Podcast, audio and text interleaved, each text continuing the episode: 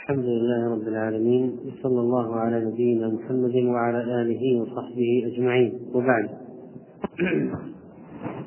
فمما يتعلق بأسباب النزول في سورة الأنفال في قول الله تعالى فلم تقتلوهم ولكن الله قتلهم وما رميت إذ رميت ولكن الله رمى وليبلي المؤمنين منه بلاء حسنا إن الله سميع عليم. سبب نزول الآية عن حكيم بن حزام قال لما كان يوم بدر أمر رسول الله صلى الله عليه وسلم فأخذ كفا من الحصى فاستقبلنا به. وحكيم كان مشركا في معركة بدر ثم أسلم. فاستقبلنا به فرمى بها وقال شاهت الوجوه. فانهزمنا فأنزل الله عز وجل وما رميت إذ رميت ولكن الله رمى. رواه الطبراني وإسناده حسن. وعن حكيم بن حزام قال سمعنا صوتا وقع من السماء إلى الأرض حصاة في طست حصاة في طست ورمى رسول الله صلى الله عليه وسلم بتلك الحصاة فانهزمنا.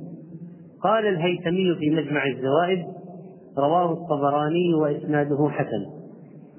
وعن ابن عباس أن النبي صلى الله عليه وسلم قال لعلي ناولني كفا من حصى. فناوله. فرمى به. فرمى به وجوه القوم. فما بقي أحد من القوم إلا امتلأت عيناه من الحصباء فنزلت وما رميت اذ رميت ولكن الله رمى. قال الهيثمي رجاله رجال الصحيح. وهذه الايه فلم تقتلوهم ولكن الله قتلهم. هي من توابع ما تقدم وروابطه. فإن السورة هي سورة بدر كلها. وكلها مدنية إلا سبع آيات فإنها نزلت بمكة وهي قول الله تعالى وإذ يمكر بك الذين كفروا ليثبتوك الآيات قال شيخ الإسلام ابن تيمية رحمه الله وقوله فلم تقتلوهم ولكن الله قتلهم مثل قوله وما رميت إذ رميت ولكن الله رمى فإن قتلهم حصل بأمور خارجة عن قدرتهم مثل إنزال الملائكة وإلقاء الرعب في قلوبهم وكذلك الرمي لم يكن في قدرته أن التراب يصيب أعينهم. إذا ليس من قدرة النبي عليه الصلاة والسلام أن يوصل التراب إلى أعين الكفار. ويصيب أعين الجيش كله بالتراب. هذا ليس بقدرته. ولكن أوصل الله التراب إلى عيون الكفار. وألقى الرعب قال شيخ الإسلام لم يكن في قدرته أن التراب يصيب أعينهم كلهم ويرعب قلوبهم فالرمي الذي جعله الله خارجا عن قدرة العبد المعتاد هو الرمي الذي نفاه الله عنه. يعني حتى تكون الآية مطابقة للواقع. وما رميت إذ رميت ولكن الله رمى. النبي عليه الصلاة والسلام رمى ولا ما رمى؟ رمى. لكن الآية فيها نفي الرمي. وما رميت إذ رميت ولكن الله رمى. فما هو الرمي الذي نفاه عن نبيه وأثبته لنفسه؟ هو الرمي أي الذي ليس بقدرة نبيه وهو إيصال الحصب أو إيصال التراب إلى عيون الأعداء. هذا ليس بمقدور نبيه فلذلك نفاه عنه. وما رميت إذ رميت. ولكن الله رمى. وقال ابن كثير رحمه الله تعالى فلم تقتلوهم ولكن الله قتلهم. أي ليس بحول بحولكم وقوتكم قتلتم أعداءكم مع كثرة عددهم وقلة عددكم بل هو الذي أظفركم عليهم. كما قال تعالى ولقد نصركم الله ببدر وأنتم أذلة. وقال لقد نصركم الله في مواطن كثيرة ويوم حنين إذا أعجبتكم كثرتكم فلم تغن عنكم شيئا وضاقت عليكم الأرض بما رحبت ثم وليتم مدبرين. فأخبر تعالى أن النصر ليس على كثرة العدد ولا بلبس ولا بلبس اللأمة والعدن وإنما النصر من عنده تعالى. كما قال كم من فئة كثير كم من فئة قليلة غلبت فئة كثيرة بإذن الله والله مع الصابرين والله مع الصابرين. ثم قال لنبيه صلى الله عليه وسلم في شأن القبضة من التراب التي حصب بها وجوه الكافرين يوم بدر حين خرج من العريش بعد دعائه وتضرعه واستكانته. فرماهم بها ثم قال شاهت الوجوه. ثم أمر أصحابه أن يصدقوا الحملة اثرها بعد الرمي مباشرة أمر أصحابه أن يهاجموا الكفار. ففعلوا فأوصل الله تلك الحصباء إلى أعين المشركين فلم يبق أحد منهم إلا ناله منها ما شغله عن حاله. ولهذا قال وما رميت إذ رميت ولكن الله رمى. أي هو الذي بلغ ذلك إليهم وكبتهم بها لا أنت. وكذلك قال عز وجل وليبلي المؤمنين منه بلاء حسنا. أي ليعرف المؤمنين نعمته عليهم من إظهارهم على عدوهم مع كثرة عدوهم وقلة عددهم. ليعرفوا بذلك حقه ويشكروا بذلك نعمته. إن الله سميع عليم أي سميع الدعاء عليم بمن يستحق النصر والغلب. وهذا هو النصر وهذا هو النصر الذي الذي يتنزل من السماء من عند الله سبحانه وتعالى. وقوله صلى الله عليه وسلم واعلموا أن الجنة تحت ظلال السيوف.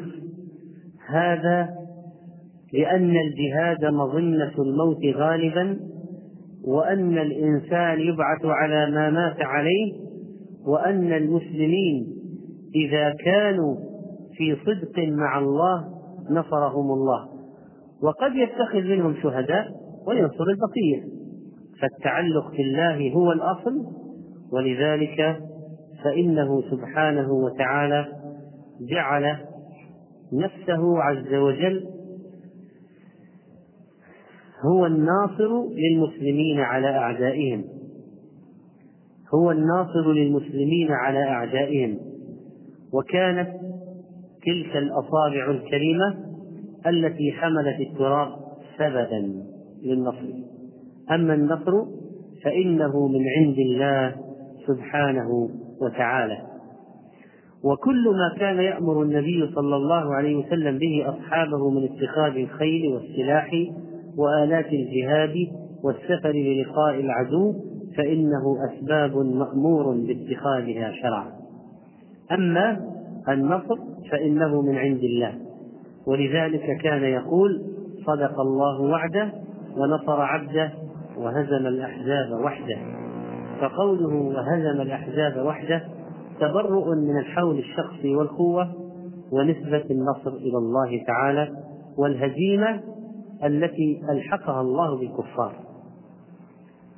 ولم يقل هزمنا وانتصرنا وإنما قال الحمد لله وإنما قال صدق الله وعده ونصر عبده وهزم الأحزاب وحده فجعله هو الذي نصر وهو الذي هزم سبحانه وتعالى.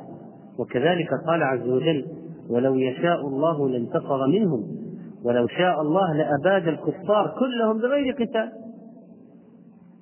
ولكن قال تعالى ولنبلونكم حتى نعلم المجاهدين منكم والصابرين وليظهر علمه من الذي يتولى ومن الذي يثبت ومن الذي يكون شهيدا. من الذي يتولى ومن الذي يثبت ومن الذي يكون شهيدا عز في سبيله عز وجل. و النبي صلى الله عليه وسلم نصر بالرعب مسيرة شهر. نصر بالرعب مسيرة شهر. وهذا النصر بالرعب للأمة منه نصيب. فالراجح أنه ليس خاصا بالنبي عليه الصلاة والسلام وإنما للأمة نصيب منه أيضا. والله عز وجل له له جنود وما يعلم جنود ربك إلا هو. وهذه الجنود ينزلها حتى بعد نبيه صلى الله عليه وسلم فليس إرسال جنوده على العدو خاص بحياة النبي عليه الصلاة والسلام وإنما هو أيضا بعد النبي صلى الله عليه وسلم. فالمسلمون في المعارك التي خاضوها المسلمون في المعارك التي خاضوها كان لبعضهم فيها له فيها كرامات. له فيها كرامات. ألم ترى أن المسلمين بقيادة العلاء بن عمرو الحضرمي قد خاضوا بحرا خاضوا نهرا إلى العدو فلم تبتل فلم يبتلوا؟ فلم يبتلوا. ما فقدوا إلا مطهرة مطهرة لواحد من الجيش سقطت. فألقاها النهر إلى اليم فأخذها. ما فقدوا شيئا فكان لهم من الكرامات من الرعب الذي ألقاه الله في نفوس أعدائهم ومن تنزيل الملائكة تقاتل مع المؤمنين.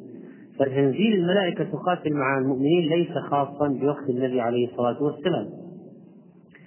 والله عز وجل يمكن أن يرسل من جنوده على الأعداء من الريح مثلا أو المطر الجارف أو الحجارة أو الملائكة و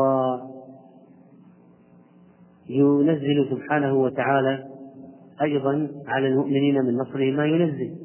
يا أيها الذين آمنوا اذكروا نعمة الله عليكم إذ جاءتكم جنود فأرسلنا عليهم ريحا وجنودا لم تروها وكان الله بما تعملون بصيرا. وكذلك فإن الله عز وجل جعل هذه الجنود التي له في نصرة مسخرة في نصرة عباده المؤمنين. لقد كانت غزوة بدر في مثل هذه الأيام التي نمر بها. كانت غزوة بدر في السنة الثانية للهجرة وكان كثير من الكفار في المدينة يتربصون. ماذا سيحدث إذا واجه قومه؟ ماذا سيحدث إذا واجه قومه؟ ومعظم سورة الأنفال أو معظم معظم سورة الأنفال نزلت في قصة بدر. وقال سعيد بن جبير قلت لابن عباس سورة الأنفال قال نزلت في بدر. والمراد بالطائفتين وإذ يعدكم الله إحدى الطائفتين أنها لكم العير أو النفير العير والنفير هذه الطائفة الأولى والطائفة الثانية. فكان في العير أبو سفيان ومن معه كعمرو بن العاص ومخرمة بن نوفل والأموال. وكان في النفير يعني في الجيش أبو جهل وعتبة بن ربيعة وغيرهما من رؤساء قريش مستعدين بالسلاح. كان المسلمون يريدون القافلة لأن أسهل والمقاتلون فيها أقل والأموال فيها أكثر فكانوا يريدون القافلة يريدون القافلة لكن الله كان يريد الجيش. كان يريد عز وجل الجيش. لأنهم لو انكسر هؤلاء ستكون لهذه الكسرة أثر عظيم في المستقبل. في رفع ما شأن المؤمنين وخفض شأن الكافرين. لأن أول مواجهة فرقان يوم الفرقان يوم التقى الجمعان. المسلمون بطبيعة النفس البشرية لا يريدون الشيء الأصعب وتودون أن غير ذات الشوكة تكون لكم. لكن الله يريد أمرا آخر. يريد شيئا يحق به الحق ويبطل به الباطل. ولذلك لما جاء للنبي عليه الصلاة والسلام خبر القافلة خرج يريدها. وخرج من معه من المسلمين الحاضرين الجاهزين للقتال. فلم يجيش الجيوش ويأخذ وقتا في الاستعداد وإنما بلغ شأن القافلة فخرج بمن معه. ثلاثمائة. هؤلاء المستعدون فورا للقتال ذهبوا معه. وهذا يدل على أن هؤلاء عندهم استعداد دائم. فأول ما جاءت الصيحة خرجوا مستعدين مباشرة. وهذا ولا شك يدل على كمال الإيمان. ويقول ابن عباس رضي الله عنه أقبلت عير لأهل مكة من الشام فخرج نبي الله صلى الله عليه وسلم يريدها فبلغ ذلك أهل مكة فأسرعوا إليها وسبقت العير المسلمين ففاتت وانفلتت نفذت و سلمت العير ولم يستطع المسلمون اللحاق بها. وكان الله وعدهم إحدى الطائفتين وكانوا أن يلقوا العير أحب إليهم وأيسر شوكة وأخف مغنما من أن يلقوا النفير فلما رأى فاتهم العير نزل النبي صلى الله عليه وسلم بالمسلمين بدرا فوقع القتال. جمع الله بينهم وبين عدوهم على غير ميعاد ولا إرادة قتال. وكان المال خمسين ألف دينار وفيها ثلاثون رجلا من قريش في القافلة. يعني غنيمة سهلة كانوا يريدونها ولكن الله عز وجل كان يريد أمرا آخر. والنبي صلى الله عليه وسلم في الطريق خاف أن يكون الأنصار مقتصرين في نصرته على المدينة. لكن الآن خرج من المدينة. فاستشارهم وهو يريدهم هم أن يتكلموا وليس المهاجرون. فلما تكلم المهاجرون قال أشيروا علي أيها الناس يريد الأنصار. فقال سعد بن معاذ فهموا الأنصار فهموا أنه يريد أن يعرف رأيهم الآن. لأن بيعة العقبة أنهم يحمونه يمنعونه يعني في المدينة. لكن الآن هذا أمر خارج المدينة. فقال امضي يا رسول الله لما أمرت فنحن معك. فسره ذلك ونشطه صلى الله عليه وسلم. ولذلك فإن هذا الاستعداد الذي أبداه الأنصار بالذات كان مما سر النبي صلى الله عليه وسلم جدا وقالوا له لا نقول كما قالت بنو إسرائيل ولكن انطلق أنت وربك إنا معكم إنا معكم مقاتلون. فوقف النبي صلى الله عليه وسلم يناشد ربه كما مر معنا في الدرس الماضي وقال ابن مسعود ما سمعنا مناشدا ينشد ضالة أشد مناشدة من محمد لربه يوم بدر اللهم إني أنشدك ما وعدتني. اللهم إني أنشدك ما وعدتني. وكذلك فإنه صلى الله عليه وسلم كان يستغيث بقوله يا حي يا قيوم. وجاء عن علي قال قاتلت يوم بدر شيئا من قتال ثم جئت. فإذا رسول الله صلى الله عليه وسلم يقول في سجوده يا حي يا قيوم. فرجعت فقاتلت ثم جئت فوجدته كذلك. يعني يقول يا حي يا قيوم. وكذلك يقول عليه الصلاة والسلام مناشدا ربه بأن ينجز له ما وعده. وهذا العدد الذي كان مع النبي صلى الله عليه وسلم الذي كان مع النبي صلى الله عليه وسلم مثل عدد أصحاب طالوت الذين جاوزوا معه النهر ثلاثمائة وبضعة عشر رجلا. ما جاوز مع طالوت النهر إلا مؤمن وكذلك ما خرج مع النبي صلى الله عليه وسلم في بدر إلا مؤمن فما كان في بدر منافقون. ما خرج في معركة بدر منافقون الذين خرجوا كلهم كانوا من المسلمين الخلص ولذلك اطلع الله عليهم وقال اعملوا ما شئتم فقد غفرت لكم. فهؤلاء ثلاثمائة وخمسة عشر رجلا هؤلاء كلهم كانوا من المؤمنين الخلص ودعا النبي صلى الله عليه وسلم دعا النبي صلى الله عليه وسلم على الكفار في مكة أصابتهم دعوته في بدر. قال اللهم عليك دعا على شيبة بن ربيعة وعتبة بن ربيعة والوليد بن عتبة وأبي جهل بن هشام أين دعا عليهم؟ دعا عليهم في مكة. ولما آه، جاء جاءت معركة بدر جاءت إجابة الدعوة فيها. فكلهم قتلوا. النفر الذين ذكرهم بمكة دعا عليهم قتلوا. فإذا الله سبحانه وتعالى يستجيب ولو بعد حين.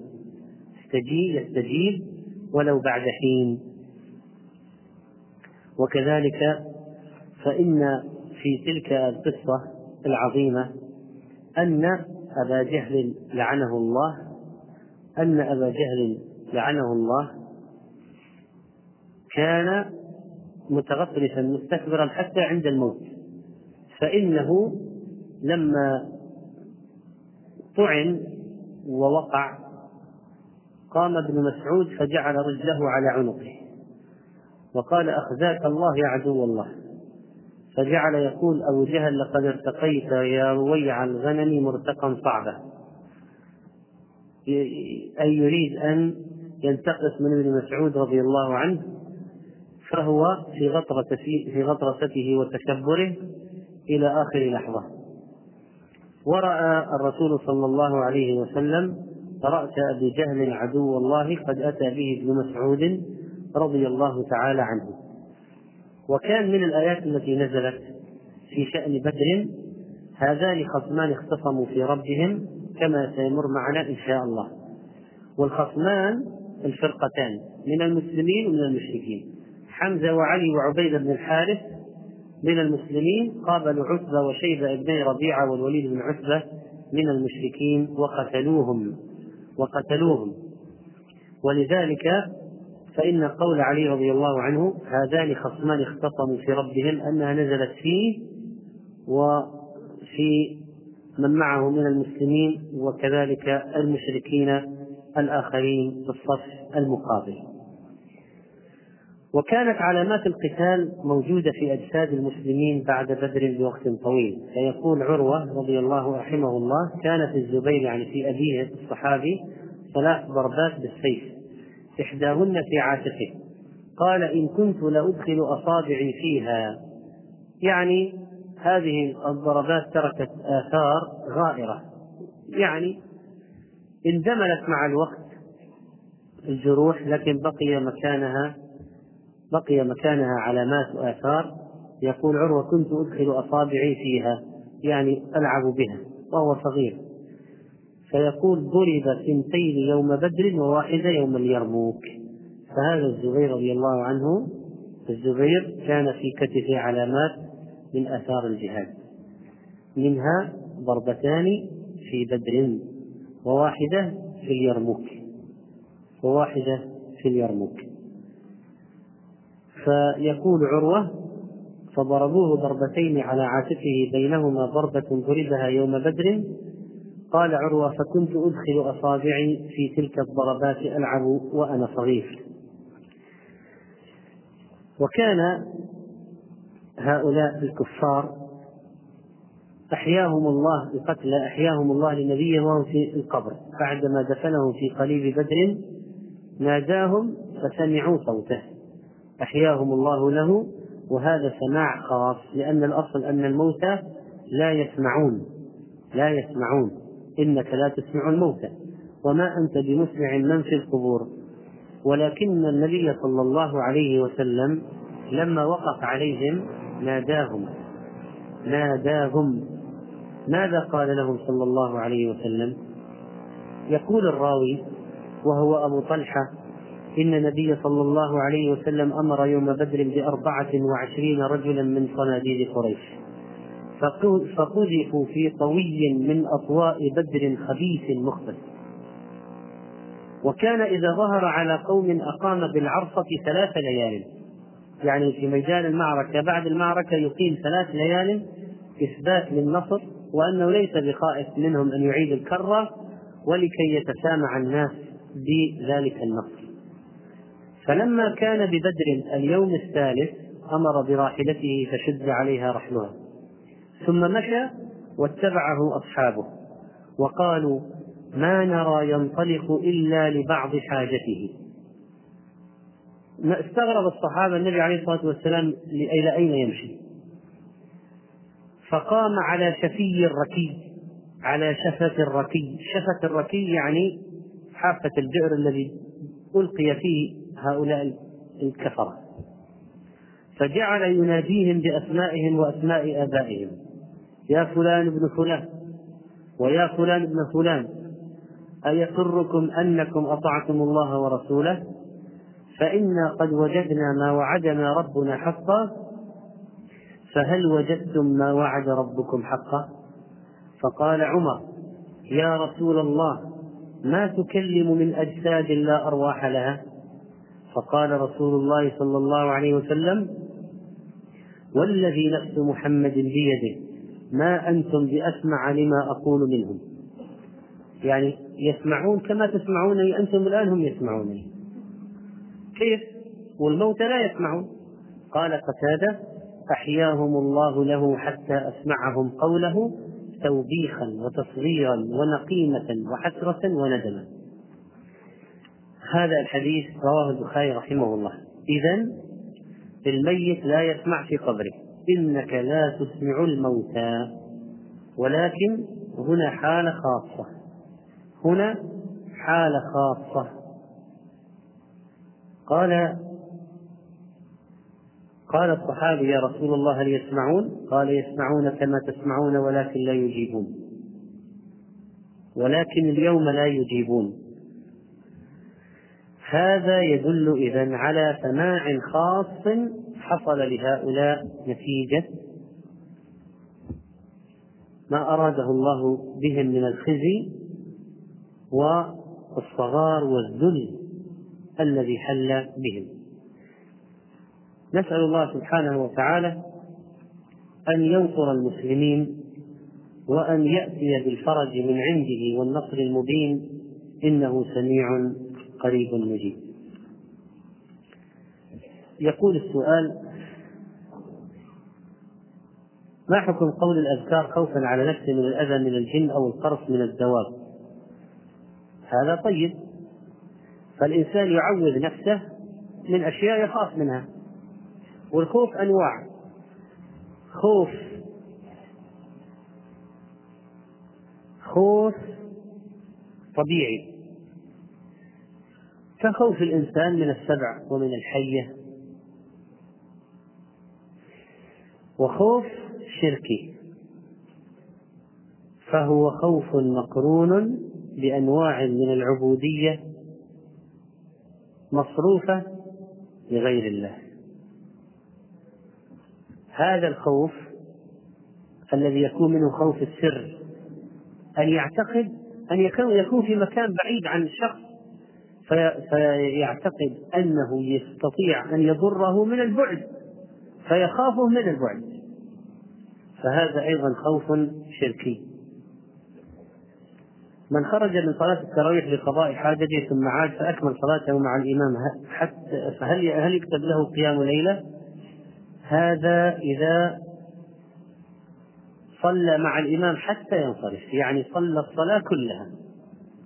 فما فاته يمكن أن يصلي بعد ذلك ما شاء الله له أن يصلي لكن ليس مثل الذي صلى الصلاة كلها بعد الأذان إذا دخل المسجد هل يكتفي بسنة الفجر أو لابد من تحية المسجد؟ يكتفي بسنة الفجر وهي تجزئ عن تحية المسجد. أثناء أداء السعي أقيمت الصلاة ولم تكن الصفوف كاملة والنساء أمام الرجال وهو في الدور الثاني. يقترب أقرب ما يمكن إلى الحرم ويصلي مع الناس. إذا امتدت الصفوف صحت صلاته.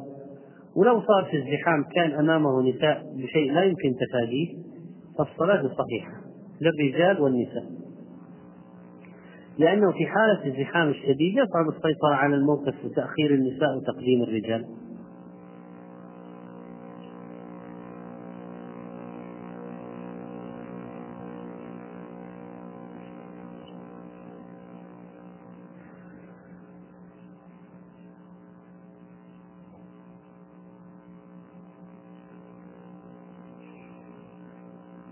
هذا سؤال عن الاقتداء بالإمام. إذا كان بعضهم يرى أن القبلة مائلة قليلا إلى اليمين وبعضهم يراها مائلة قليلا إلى اليسار يجوز الائتمام إذا كانوا كلهم في جهة واحدة. يعني كلهم متى يتجهون مثلا إلى الغرب؟ لكن واحد يراها تميل قليلا اليمين واحد يراها تميل قليلا اليسار يصح الائتمام لكن لو واحد يرى أن القبلة هكذا إلى إلى الغرب، وواحد يراها مثلا إلى إلى الشمال، واحد يراها إلى الجنوب، هذا لا يصح لا يصح اهتمام بعضهم ببعض، اختلاف تام في الجهة، ليس انحرافا يسيرا وإنما اختلاف تام في الجهة، فهنا يصلي كل واحد وحده ما يقتدي بعضهم ببعض.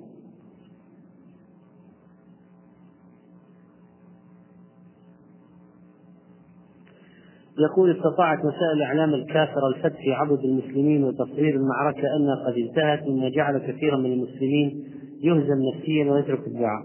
لا يجوز. الهزيمة لا لا تجوز الهزيمة النفسية. بل إن المسلم يعلم بأن الله عز وجل يفعل ما يريد ولا يمكن أن يسلم بما يقوله الأعداء، الأعداء يقولون ما في مصلحتهم ويكذبون كثيرا جدا. لا أكذب منهم. سبحان الله لا أكذب منهم. ولذلك قلما يعترفون بخسائر مع أنهم قد منوا بكثير منها لكنهم لا يعترفون بذلك. ويكذبون على أنفسهم ويكذبون على شعوبهم ولذلك فإن المسلم صاحب بصيرة لا تغره أراجيفهم ويعلم بأنه لو صار هزيمة للمسلمين لا يلبث أن يعودوا مرة أخرى. ما في عصر صار فيه هزيمة للمسلمين لم يقم له لم يقم لهم بعدها قائما. ما في. ما في هزيمة صارت إلا ويعود المسلمون مرة أخرى. أبدا لا يمكن. لأنه لا يزال طائفة من أمتي يقاتلون ظاهرين على الحق. لا يضرهم من خالفهم حتى تقوم الساعة. امرأة تأتي للصلاة مع السائق وهي شابة. لا يجوز لها ذلك والخلوة لا تجوز بالسائق. يقول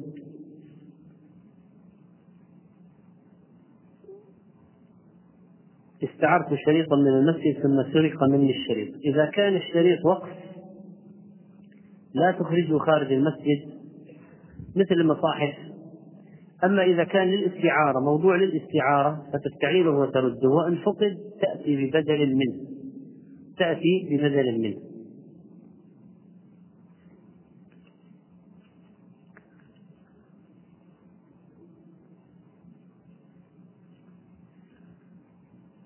عندما أسري بالنبي صلى الله عليه وسلم من المسجد الحرام المسجد الأقصى صلى بالأنبياء ركعتين فكيف صلى ولم تفرض عليه الصلاة؟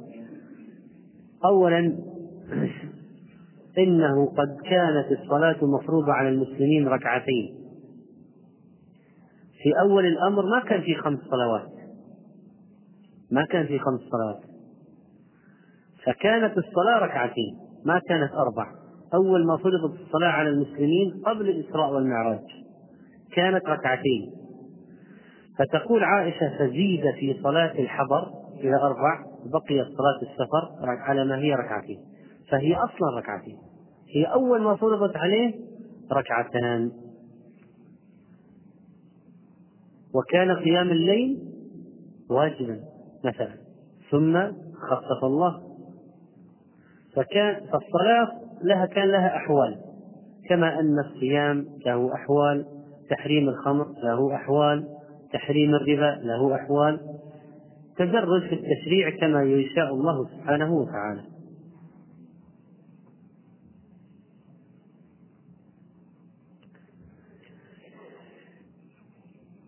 خروج المذي في نهار رمضان لا يفطر لكنه يضر في الصوم ويجرح الصوم. ولذلك من تعمد فعل سبب يخرج المذي فعليه التوبة لاستدراك ما فات من النقص في صومه.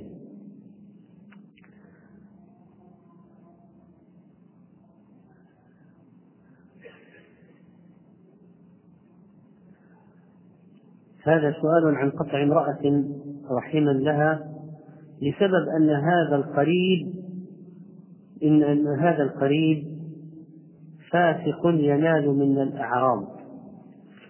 إذا عرف أن هذا القريب فاسق وربما أنه أراد الوقوع في الحرام فيجب اجتنابه.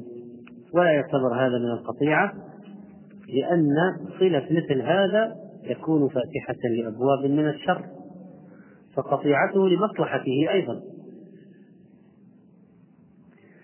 إذا عاهد الرجل زوجته عند الزواج بعدم الزواج عليها ثم تزوج هل يحق لها الطلاق؟ إذا قال علي عهد الله أن لا أتزوج فهذا كاليمين. يعني لو تزوج عليها فعليه كفارة يمين. فعليه كفارة يمين. و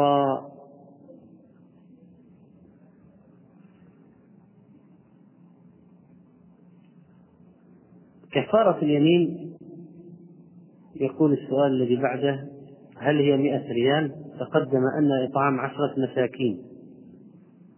إطعام عشرة مساكين.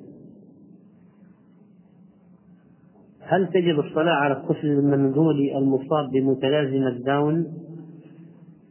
الطفل المنقولي قد يكون أنواع في درجة الوعي والإدراك. فإذا كان هذا الطفل يعقل يعقل معنى الصلاة يعني صحيح أن فهمه خفيف وعقله أخف من غيره من الأسوياء لكن قد يبقى معه درجة من الإدراك يكون بها مكلفا على قدر ما يفهم. فيؤمر ويعلم. قد تكون حالته صعبة جدا مثل المجنون وقد تكون أخف من ذلك. يبقى عنده إدراك وتمييز. وكل ما كبر كل ما كان أوعى مثلا. وقد يكون مع بعض التدريبات والعلاجات يتحسن وضعه. إذا يؤمر يعلم ويؤمر بالصلاة لأنه قد يكون عنده شيء من الفهم يستطيع أن يصلي به.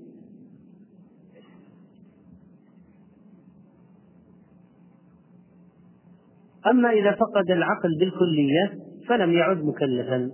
رفع القلم عن ثلاث وعن المجنون حتى يفيق.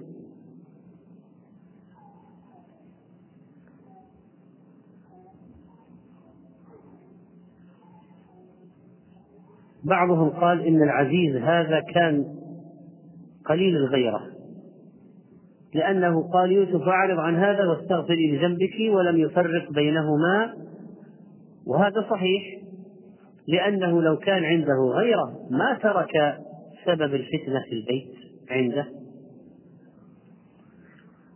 وفي هذا بيان خطر الخدم. يعني قصة يوسف يؤخذ منها خطورة الخدم. كيف أن هذه المرأة لما رأت يوسف وحده في البيت انتهزت الفرصة أو غلقت الأبواب وهيأت الجو للمعصية. هيأت الجو للمعصية. فهذا بعض ما يكون في القصور أو البيوت من الفسق بسبب التراخي والتهاون من صاحب البيت.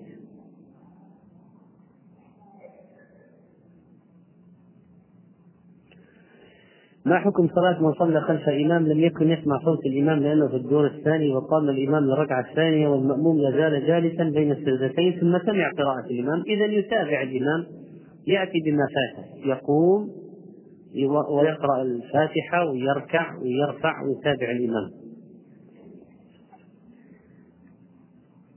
سجود التلاوة اختلف العلماء فيه. هل هو مثل الصلاة يشترط له الطهارة واستقبال القبلة وستر العورة؟ أو لا يشترط ذلك؟ ففيها خلاف بين أهل العلم. الأحوط أن يكون كحال الصلاة ورجح عدد من أهل العلم أن سجود التلاوة ليس كالصلاة. فلا تلزمه الطهارة مثلا.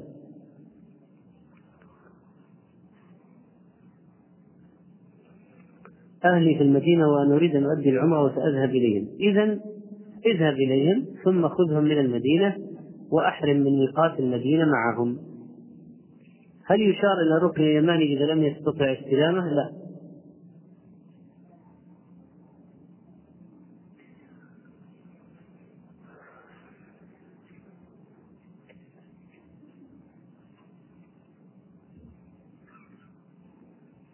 ورد أن في الحديث أنهم يسمعون قرع النعال. إذا هذا مخصوص بهذه الحال. لا يتعداه إلى غيره. يعني ما هي القاعدة؟ إنك لا تسمع الموتى وما أنت بمسمع من في القبور طبعا هذا لا يعني أنهم لا يسمعون شيئا. أنهم يسمعون في القبر أشياء ربما يسمعون في القبر أشياء كثيرة. يسمع صوت الملك يقول له من ربك ما دينك؟ يسمع. وهو معناها لا يسمع. لكن النقاش هو في سماع الأموات لكلام الأحياء. المسألة مسألتنا ما هي؟ سماع الأموات لكلام الأحياء. فما وليس نفي سماع الأموات تماما. الميت يسمع. الميت يسمع الملكان إذا يسمع الملكين إذا أتياه يقولان من ربك؟ يجيب. يسأل يجيب يسأل يجيب. يسمع. ما هو أحد قال ما يسمع؟ يسمع. لكن هل يسمع الميت كلام الأحياء القاعدة وما أنت بمسمع من في القبور؟ إنك لا تسمع الموتى. ولو ورد سماع معين فهو مخصوص بالحالة التي صحت مستثنى من القاعدة والأصل. هل نقول في كل ركعتين من التراويح دعاء الاستفتاح؟ نعم. أريد أن أكسر آلة الله آلة له صارت مشاكل بيني وبين أهلي. لا طاعة لمخلوق في معصية الخالق تخلص منه.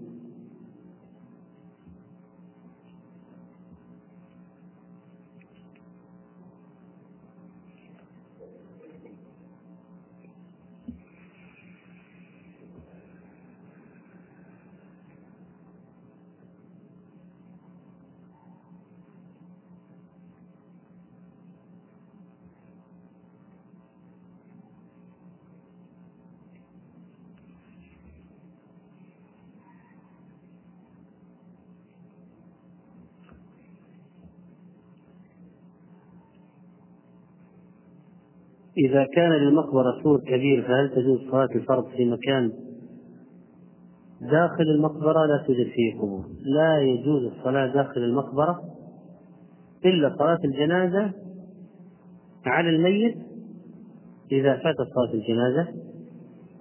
وأما صلاة الفريضة والنافلة لا يجوز أن تصلى في القبر. حتى هذا البيت المعمول للحارس حارس المقبرة. إذا كان داخل سور المقبرة لا يجوز أن يصلي فيه ولا صلاة حتى قيام الليل حتى السنن الرواتب كلها يصليها في الخارج. ما يصلي في المقبرة ولا صلاة. نهى عن الصلاة في المقبرة. والنبي صلى الله عليه وسلم نهى عن ذلك سدا لذريعة الشرك والغلو في المقبورين. حصلت على أرباح أسهم بنوك تخلص منها وأعد النقود إلى وأعد الأسهم إلى البنك بعها عليه حتى لا تورط فيها مسلما آخر. وخذ رأس مالك وتصدق بالباقي.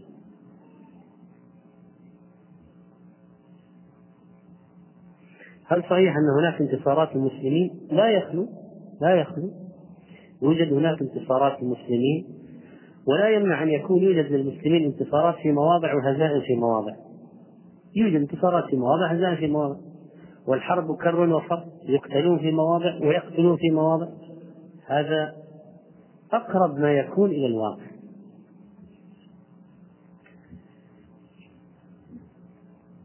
شخص وقع في حادث سيارة وعليه مبلغ وهو مغترب ويعمل براتب ولديه. مبلغ من راتبه الشهري هل يجوز عليه الزكاة؟ إذا صار عليه نتيجة الحادث دين وطولب به ولا وليس عنده ما يسدد به الدين يجوز أن يعطى من الزكاة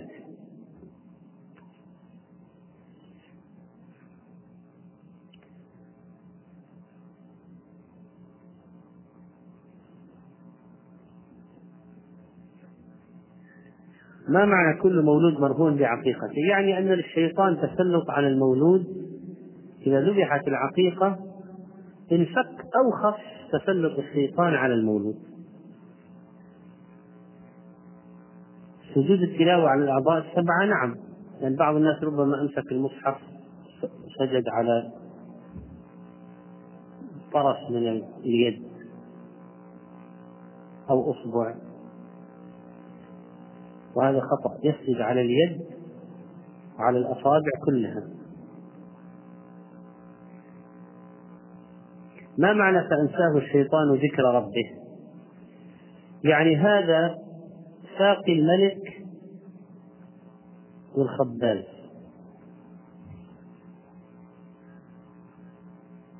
لما رأي الرؤيا اعتبرها يوسف عليه السلام فتوى تستفتيان فلا يجوز الكلام في الرؤى دون علم.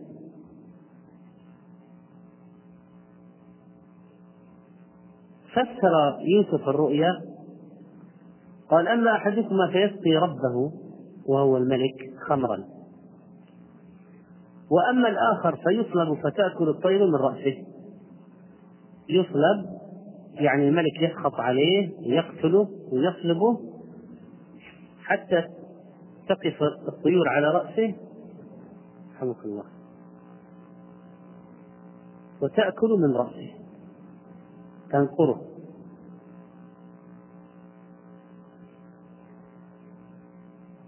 يوسف لما عبر الرؤيا لهذين الاثنين اللذان سيخرجان من السجن قال يوسف للذي ظن أنه ناج منهما وهو ساقي الملك. يوسف حسب تفسير الرؤيا إن الساقي سينجو والآخر سيقتل. فقال يوسف المظلوم المرمي في السجن لهذا الساقي ساقي الملك اذكر قصتي عند ربك وهو الملك اذكرني عند ربك لكن هذا الخارج من السجن الناجي نسي نسي أن يذكر القصة هو ما صدق خلص من السجن نسي ماذا ترتب على النسيان؟ أن يوسف بقي في السجن؟ ما في أحد يسأل عنه ولا يخرجه.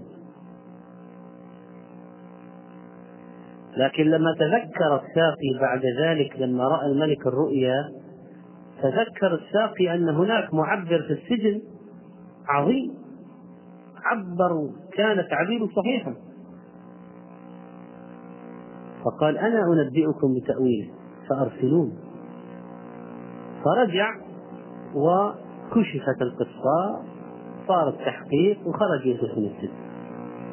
لكن في الأول يوسف في السجن مغير. من الذي سيشفع له؟ أو يحقق في أمره؟ أو يسأل عن قصته؟ لا أحد. هذا الخارج طلب منه يوسف أن يذكر القصة للملك لعل الملك يحقق في الأمر لكن الخارج هذا نسي. فما قال شيئا. نتج عن هذا الإهمال والنسيان أن يوسف بقي في السجن بضع سنين. وكم من الإهمالات تتسبب في بقاء مساجين. وهكذا حصل في قصة يوسف حتى شاء الله أن يخرج بعد هذا الابتلاء.